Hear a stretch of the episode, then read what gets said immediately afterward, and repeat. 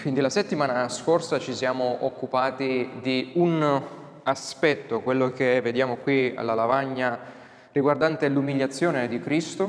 Quest'oggi, dopo che abbiamo visto la scala discensionale, vediamo quella ascensionale, vediamo quella che è appunto l'esaltazione del nostro Signore. Dopo che, come abbiamo visto, è disceso agli inferi, cioè ha patito le miserie più basse e profonde di questa eh, decaduta eh, condizione del creato, oggi vediamo come Dio lo esalta e perché è importante per noi. Il titolo che ho voluto dare è simile a quello eh, della lezione scorsa, ma con una leggera differenza. Cristo è stato esaltato, cioè dopo essere stato umiliato, dopo essersi umiliato, viene esaltato, cioè portato in alto nella sua gloria affinché possa esaltare cosa?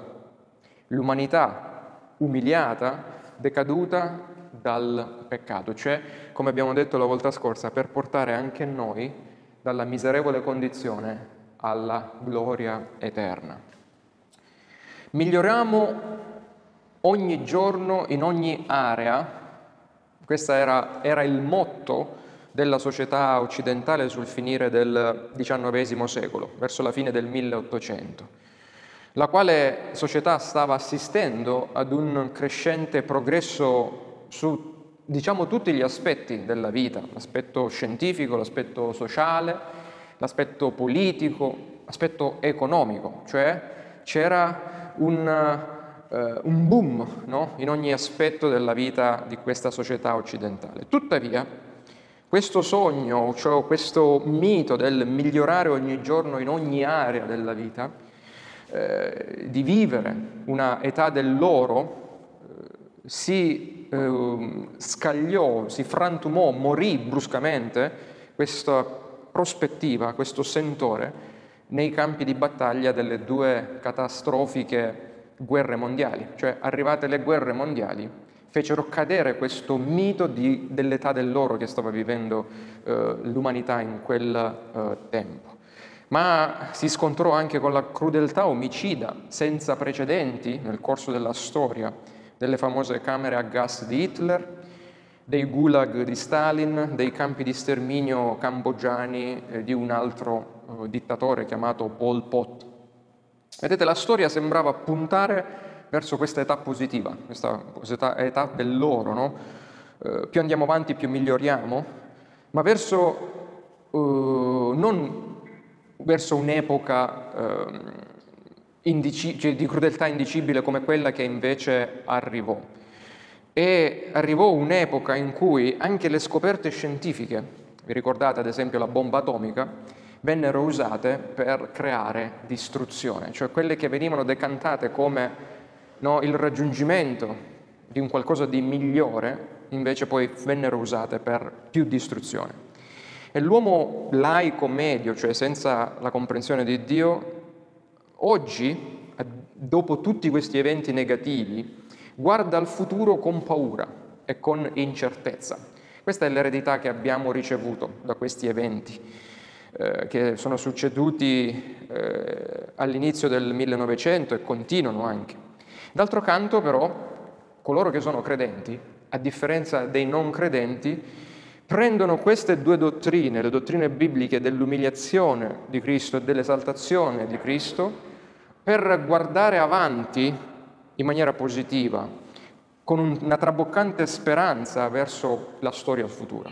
Mentre il mondo guarda avanti e sembra per loro tutto nero, eh, noi che siamo credenti guardiamo avanti e per noi non è tutto nero, ma è eh, abbastanza eh, luminoso il futuro che ci aspetta, celeste, celestiale. Infatti oggi se vedete mi sono vestito tutto di celeste proprio per puntare all'esaltazione che ci aspetta. E ehm, quindi, mentre lo stato di umiliazione di Cristo cosa fa? Fonda, fonda la nostra ehm, la nostra storia nell'opera che Cristo ha compiuto per noi, cioè grazie a, che, a quello che ha fatto mentre era in vita, noi abbiamo questo beneficio per guardare avanti e proprio l'esaltazione, cioè laddove Cristo e adesso che ci dà quella certezza che per noi ci spetta un futuro celeste, roseo, un futuro luminoso. Per il credente il futuro è assicurato dal sicuro e certo adempimento delle promesse di Dio, no? realizzate nel regno di Cristo, dal regno di Cristo sopra, che sottomette tutte le potenze del cielo e della terra. E infatti veniamo alla domanda eh, 28 del nostro catechismo odierno,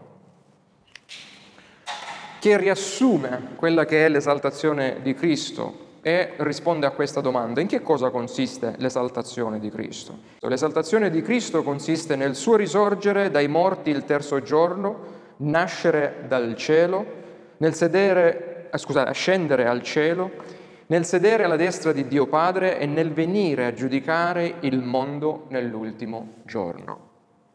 Paolo afferma che Gesù, trovato esteriormente come un uomo, lo abbiamo letto eh, giovedì scorso in Filippesi 2, umiliò se stesso facendosi ubbidiente fino alla morte e alla morte di croce, no?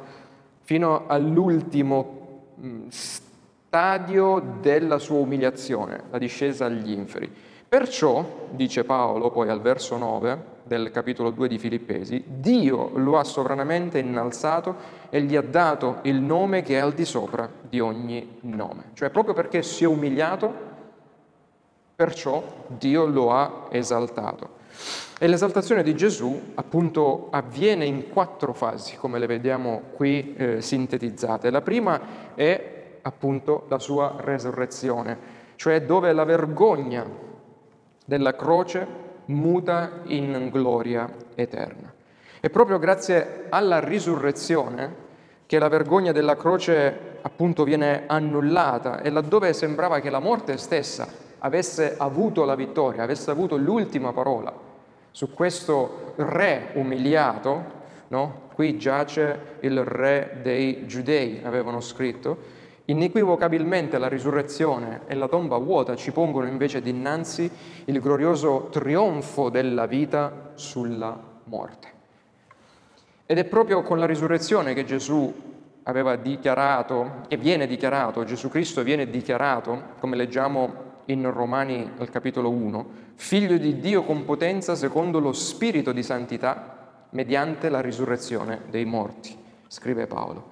Vedete, il Cristo risorto il terzo giorno è la testimonianza inconfondibile, più certa che il Padre cosa ha fatto? Ha accettato l'offerta, sia l'offerta, ma ha accettato anche l'offerente che ha offerto l'offerta. Faccio un giro di parole. Cioè ha accettato Cristo come offerta, ma ha accettato anche Cristo come sommo sacerdote che ha offerto se stesso per noi ed è passato per noi, dice lo scrittore agli ebrei, attraverso la cortina squarciata dei cieli per entrare nel santuario celeste. Ecco perché non soltanto la croce, ma la croce più la risurrezione è il Vangelo, è la buona novella di Cristo. Se noi ci fermassimo solo alla croce, che salvezza sarebbe? Il nostro idolo, il nostro campione, eh, uno tra i tanti è morto ed è rimasto nella tomba. Ma invece proprio perché la tomba è vuota, e lui è risorto, fa di Cristo un Salvatore reale, vero, eterno e diverso da tutti gli altri che gli uomini magari possono costruirsi a loro immagine e somiglianza. Perché se nella morte sulla croce Cristo ha pagato per tutti i nostri peccati, è proprio risuscitando dai morti che Dio ha dimostrato a tutti la gloriosa e definitiva vittoria di Cristo sul nostro peccato sulla nostra morte e sull'intero inferno, oltre che su Satana. Ed è vero che il grido di Gesù sulla croce, tutto è compiuto, ha dichiarato adempiuta una volta e per sempre l'offerta perfetta, offerta per noi al posto nostro in sostituzione della nostra. Cioè è vero che lui sulla croce ha detto tutto è compiuto, no? che lui ha propiziato a Dio sulla croce, cioè Dio non è più arrabbiato, adirato contro coloro per i quali Cristo ha pagato. Questo è vero, però con la croce non finisce il ministero terreno di Cristo, non è che diciamo, boh, tutto è compiuto, Cristo va in vacanza, prende, fa la valigia, vi saluto, arrivederci e grazie. Ma dopo la risurrezione egli continua ancora a ministrare sulla terra per 40 altri giorni, cioè rimane con i suoi, continua a benedire, a insegnare la sua Chiesa. Luca infatti scrive che il Signore si presentò ai suoi vivente, questo è il capitolo 1 di Atti, e con molte prove, facendosi vedere da loro per 40 giorni, parlando delle cose relative al regno di Dio. Cioè lui muore, risorge e continua a preparare i suoi per il regno dei cieli e preparandoli anche per l'arrivo dello Spirito Santo che li avrebbe poi assistiti nel portare la buona novella del regno alle genti, da Gerusalemme sino all'estremità della terra, leggiamo al verso 8. No? E eh, se possiamo fare una sintesi dell'Antico e del Nuovo Testamento, possiamo sintetizzarlo in questo modo. Nell'Antico Testamento Dio aveva scelto Israele, no? E c'era una specie di forza centripeta, cioè in un certo senso tutti i popoli della terra dovevano andare a Israele per incontrare questo Dio vivente e vero. Quindi Israele era la luce delle nazioni. Cosa cambia con l'arrivo di Cristo nel Nuovo Testamento? Che il modo di avvicinamento viene invertito. Cioè adesso è Israele, l'Israele salvato, è la Chiesa che deve esplodere, deve uscire per andare a raggiungere i eh, quattro canti della terra. Ecco la mh, cosiddetta eh, inversione centrifuga, cioè che dal centro puh, il Signore li scaraventa, scaraventa i suoi sulla faccia della terra per andare a predicare proprio la sua umiliazione e la sua esaltazione. Ecco perché vennero date le lingue, ecco perché parlarono in lingue comprensibili i primi convertiti, per andare a predicare il Vangelo, non per andare a, a dire cose incomprensibili. Vedete, il medesimo corpo umano del nostro eterno mediatore che fu dilaniato dal flagello romano e patì la morte di croce, la domenica mattina venne poi risorto dai morti mediante un glorioso atto della potenza divina. E apparve per 40 giorni, pensate, con un corpo vero, un corpo che aveva la stessa identità del Cristo prima della morte, premorte, ma aveva una differente qualità. Era un corpo simile ma con qualità diverse. Infatti lui mangiò con loro, lui si fece toccare da loro, proprio perché tanti dicevano no, questa è tutta un'invenzione, no, è un fantasma, non è così, no, no. La scrittura riporta il fatto che lui era vero e si fece toccare e mangiò con eh, loro. Gesù continuò a ministrare loro finché, condotti i suoi poco fuori Gerusalemme, dice Luca, fin presso Betania, insomma li riportò a Betania, adesso che stiamo vedendo l'ultima settimana di Cristo, no? lui va e viene da Betania, da questo luogo importante, poco fuori Gerusalemme, e alzate in alto le mani li benedisse. E mentre li benediceva, fu elevato e una nuvola, cioè la gloria, la gloria di Dio, la cosiddetta Shekinah di Dio, accogliendolo lo sottrasse ai loro sguardi, dice eh, Luca nel capitolo 1 di Atti. E questa è la seconda fase della sua ascensione, cioè della sua glorificazione, scusate, che è l'ascensione. Cioè lui viene trasportato fisicamente in, nei luoghi celesti. Prima di eh, vedere insieme questo secondo e ultimo punto per oggi, eh, vorrei lasciare qualche tempo se c'è qualche domanda su questa prima parte. Dunque, eh, e questa proprio la seconda parte della sua glorificazione chiama, viene chiamata ascensione.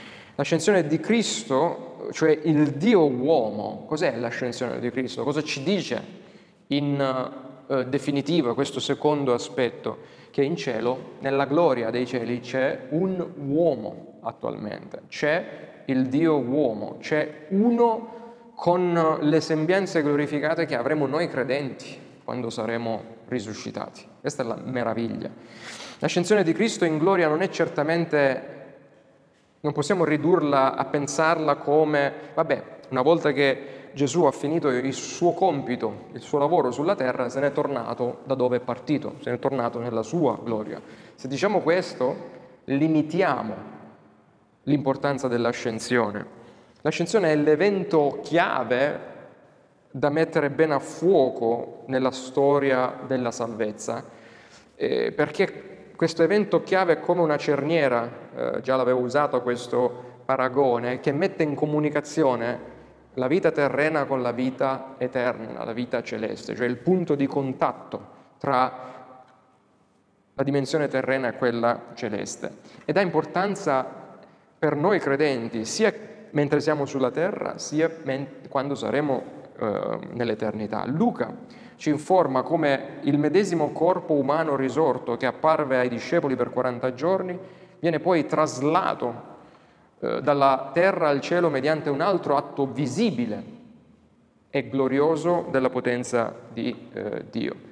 E l'ascensione è sì la meta finale del ministero terreno di Cristo, ma essa è anche l'inizio del suo perpetuo ministero celeste. L'ascensione è appunto questa cerniera. La, la vita terrena finisce e l'opera celeste inizia di Cristo. E domanda, perché il corpo risorto e glorificato del Signore è dovuto ascendere e non è potuto rimanere in questa creazione. No? Veniamo un po', eh, anche cerchiamo di eh, completare quella parziale risposta che ho dato durante il tempo di domande, eh, che è stata fatta proprio sul corpo di Cristo, la differenza tra il suo glorificato e il non glorificato. Vedete, poteva rimanere sulla terra quel corpo glorificato di Cristo? Questa è la domanda. La risposta è no. Come scrive Paolo ai Corinzi, dopo la risurrezione, Cristo ha dovuto lasciare questa terra per entrare nel santuario celeste e continuare a lavorare, non è che è andato in vacanza, continuare a lavorare, a ministrare per noi. Il suo corpo glorificato e celestiale non appartiene più a questa corrotta creazione, destinata alla distruzione. Ma lui è stato risorto come la primizia della nuova creazione a venire. Quindi il suo corpo appartiene là, alla nuova creazione che aspetta lì il tempo per poter irrompere in questa vecchia. E Paolo scrive, lo abbiamo già letto, lo rileggiamo due versi, in 1 Corinzi 15, 47-48, il primo uomo Adamo tratto dalla terra è terrestre, il secondo uomo il Signore è dal cielo. Qual è il terrestre, tali sono anche i terrestri, cioè sono due cose diverse, no? Il terrestre è per questa terra, per questa dimensione, il celeste è per l'altra. I corpi corrotti, quindi i corpi terrestri corrotti dal peccato e perciò destinati a non entrare nella perfetta creazione celeste. Ma, dice Paolo, quale è il celeste, cioè il corpo glorificato di Cristo, tali saranno anche i celesti, cioè quelli che vengono poi da lui glorificati. Allo stesso modo, sempre Paolo argomenta, al secondo ritorno di Cristo, i corpi glorificati e risuscitati dei redenti entreranno anch'essi nei nuovi cieli e nuova terra per ricongiungersi a Cristo, che di essi è la loro primizia.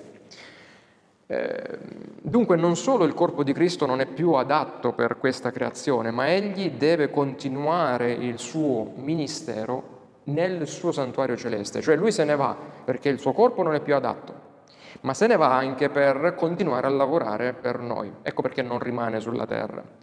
Come sommo sacerdote nel giorno dell'espiazione, come il sommo sacerdote, scusate, nel giorno dell'espiazione, no? lo leggiamo questo in Levitico 16, eh, doveva prima, prima di offrire il sacrificio di tutto il corpo, eh, scusate, per, um, offrire il sacrificio per tutto il popolo, e poi dopo essersi purificato dal proprio peccato, solo dopo aver fatto questo poteva salire o ascendere alla casa di Dio, cioè poteva entrare nel luogo santissimo, cioè poteva proprio fisicamente salire ed entrare nel luogo santissimo di Dio, del tabernacolo del Tempio, per presentare l'offerta a Dio, ad offerta a Dio, cioè il sangue di quell'offerta che aveva scannato no, precedentemente, e allo stesso tempo spruzzare il sangue, ma intercedere sia per se stesso che per il popolo, allo stesso modo, no? come questo lo leggiamo nel Levitico 16, Cristo, sommo sacerdote, dice lo scrittore agli ebrei, dei beni futuri, cioè Cristo ministra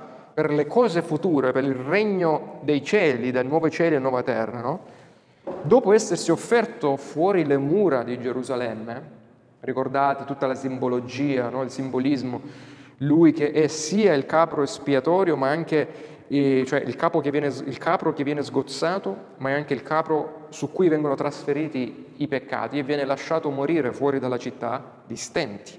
No? Quindi, dopo essere lasciato morire fuori dalle mura della città di Gerusalemme ed essere risorto dai morti nella funzione di sommo sacerdote eterno, solo lì, solo che dopo che è stato risorto e quindi la sua risurrezione certifica la bontà, la perfezione dell'offerta e dell'offerente, è potuto ascendere in cielo per finire il rituale cominciato sulla terra.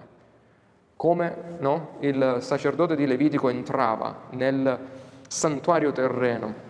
Cioè per entrare, dice lo scrittore agli ebrei, in un tabernacolo più grande, più perfetto, non fatto da mano d'uomo, cioè non di questa creazione, vedete? Non appartiene più Cristo a questa creazione, ma entrando una volta e per sempre nel vero luogo santissimo, non con sangue di capri e di vitelli, ma con il proprio perfettissimo sangue, così da acquistarci una redenzione eterna. Questa è la nostra potente consolazione. Se l'offerta è stata fatta sulla terra, quella di Cristo, perché il suo corpo era terrestre ancora, è però con l'ascensione che il nostro grande sommo sacerdote è passato attraverso i cieli squarciati o aperti per continuare. Marco descrive questo no? alla fine del suo Vangelo, dice, usa la stessa parola per dire i cieli sono squarciati come sì come furono squarciati quando dall'alto Dio testimoniò l'inizio del ministero di Cristo al battesimo suo. No?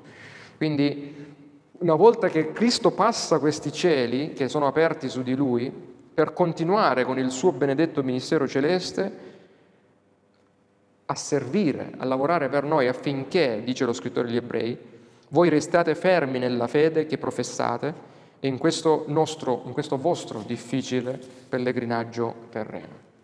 E come leggiamo dal capitolo settimo al dodicesimo, sempre dell'epistola agli ebrei, no? dal, dodice, dal settimo al dodicesimo capitolo spiegano in una maniera meravigliosa e dettagliata l'opera di Cristo, è proprio il fatto che ci sono tre cose, che succedono tre cose che fanno di Cristo il sommo sacerdote che offra il suo sacrificio una volta per sempre e invalida ormai tutti gli altri terreni. Cioè, quali sono queste tre realtà che si verificano all'ascensione di Cristo? Cioè, la presentazione al Padre operata da chi?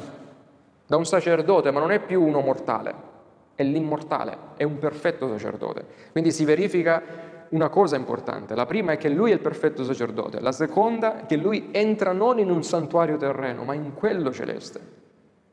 La terza cosa è che offre la sua offerta perfetta, una volta e per sempre. Quindi queste tre cose invalidano o superano tutto l'Antico Testamento e permettetemi, superano anche tutti gli altri sacrifici che ogni messa vengono fatti, perché la sostanza di quei sacrifici è umana.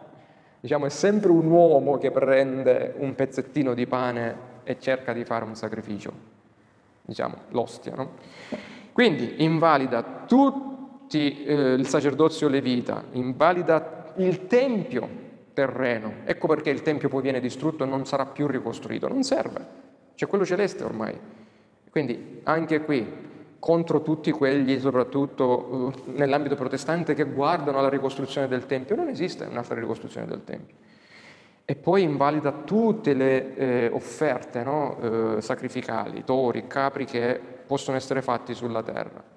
E questo cosa significa? Che con l'ascensione il vecchio patto mosaico viene ormai superato, messo da parte, reso obsoleto, dice la scrittura, inutile, e Cristo poi provvede all'inaugurazione del nuovo patto. Ecco che noi entriamo in questo nuovo patto, mediante il quale Dio inaugura la nuova creazione, nella quale Cristo è il primo uomo ad entrare e alla quale il suo popolo, la Chiesa redenta, partecipa già ora ricevendo già in questa vita i numerosi frutti del nuovo patto e della nuova creazione. Sapete cosa avete voi della nuova creazione adesso?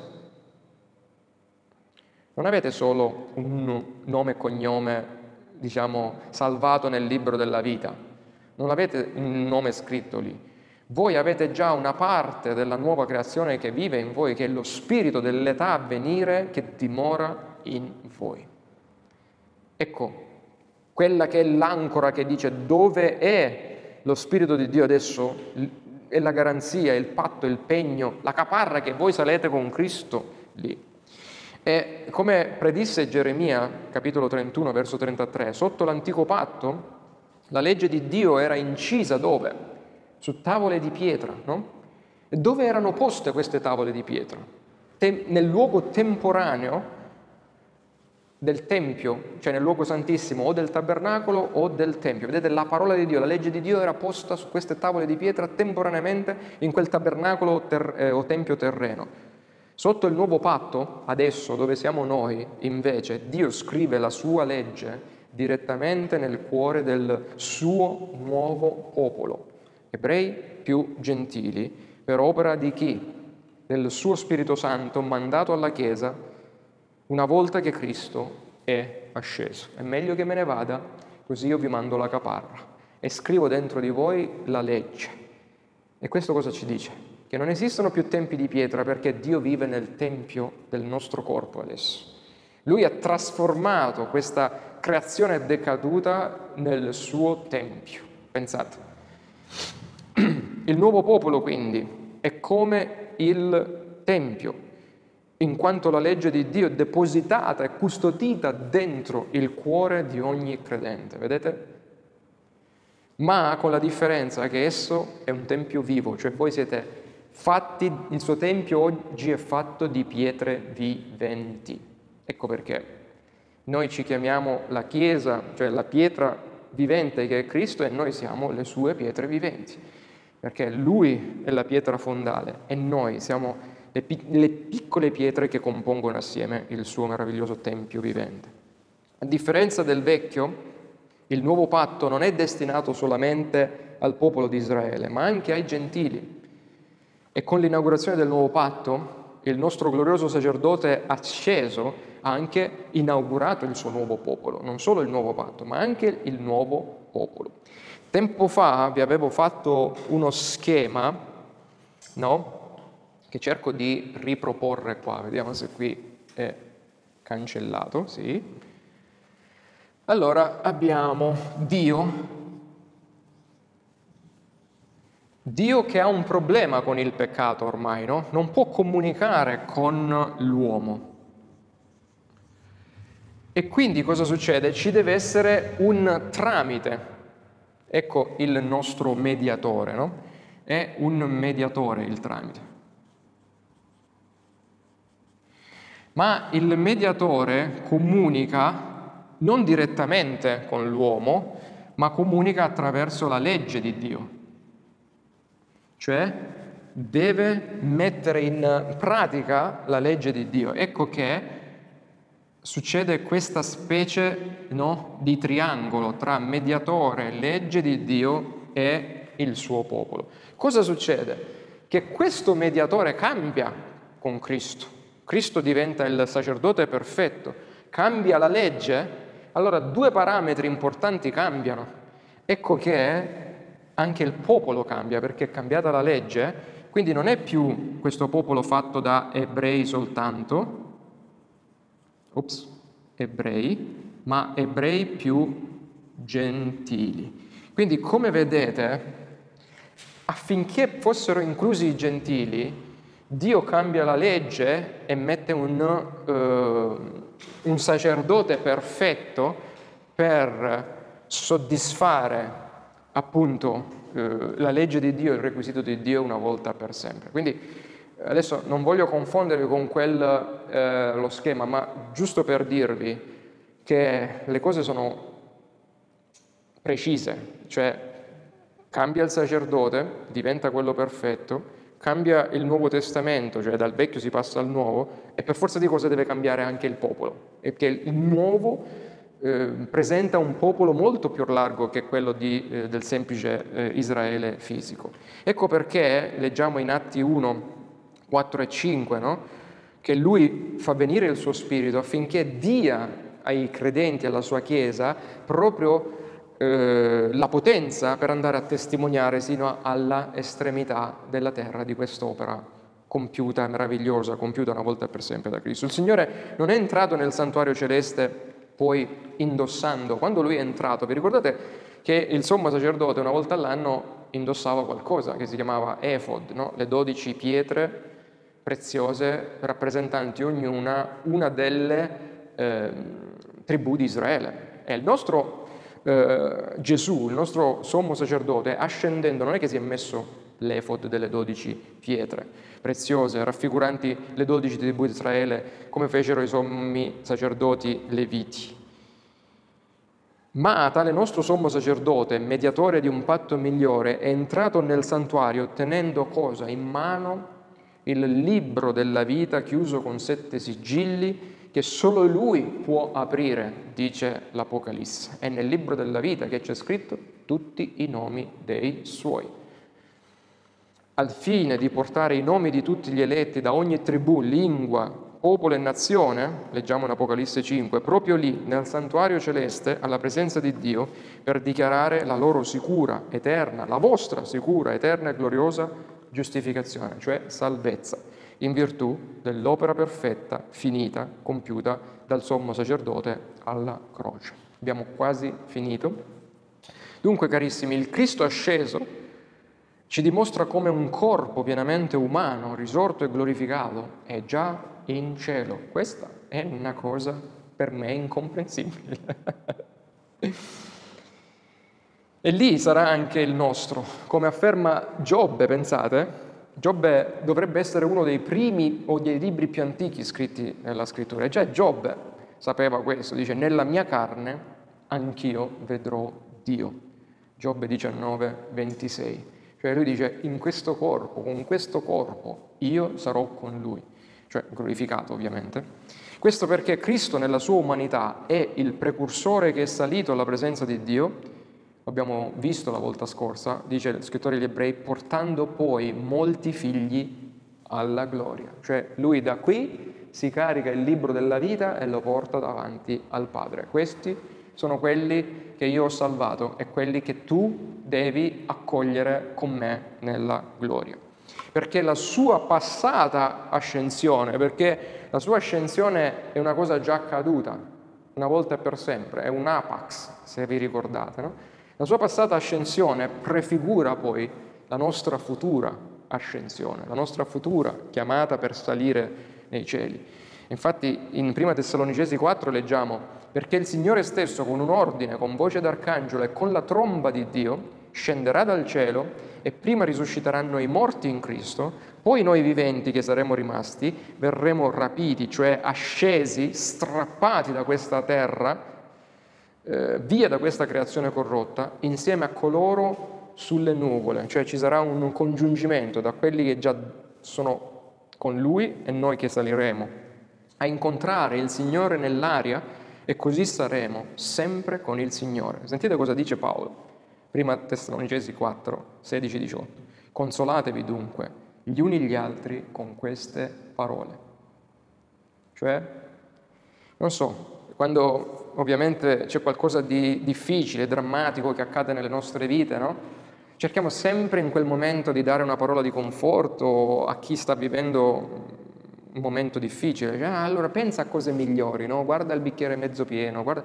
No, no, qua non guardiamo un bicchiere mezzo pieno. Non pensiamo a cose così migliori, temporanee. Qui pensiamo alla gloria che ci aspetta. Qui pensiamo alla ascensione nostra, che è una cosa certa e sicura, è incomprensibile, inspiegabile, tant'è che Paolo dice ho visto cose, sono stato portato sino al terzo cielo, ho visto cose che non ho nemmeno parole per potervele raccontare, per quello che ci aspetta eh, una volta lì. Dunque consolatevi gli uni gli altri con queste parole. Il Cristo asceso non solo prepara i cieli, dice io vado a preparare delle stanze, no? dei posti per voi. Quindi il Cristo là non solo è lì per lavora per noi, ad, prepara i cieli ad accogliere noi peccatori, ma prepara anche noi peccatori sulla terra per accedere ai cieli. Ecco perché ci santifica, ecco perché ci porta mano nella mano attraverso il suo spirito per andare lì. Proprio come Mosè purificò e preparò il popolo di Israele al monte Sinai, Esodo 24, al fine di inaugurare l'antico patto, no? cioè lui fece purificare tutto il popolo prima che gli fosse dato l'antico patto. Allo stesso modo, il Cristo ascendendo al cielo, cioè alla Sion celeste, al monte Sion, egli oggi purifica e prepara la sua Chiesa, il suo nuovo popolo del suo nuovo patto, per poi fare qualcosa che nessun sacerdote levita ha mai potuto fare in precedenza. Cioè lui una volta che è arrivato lì ha fatto una cosa che tutti gli altri sacerdoti non hanno mai potuto fare sulla terra nel santuario terreno, per via della loro imperfezione e per, via, per fatto che erano dei peccatori e per via del fatto che i sacrifici erano imperfetti.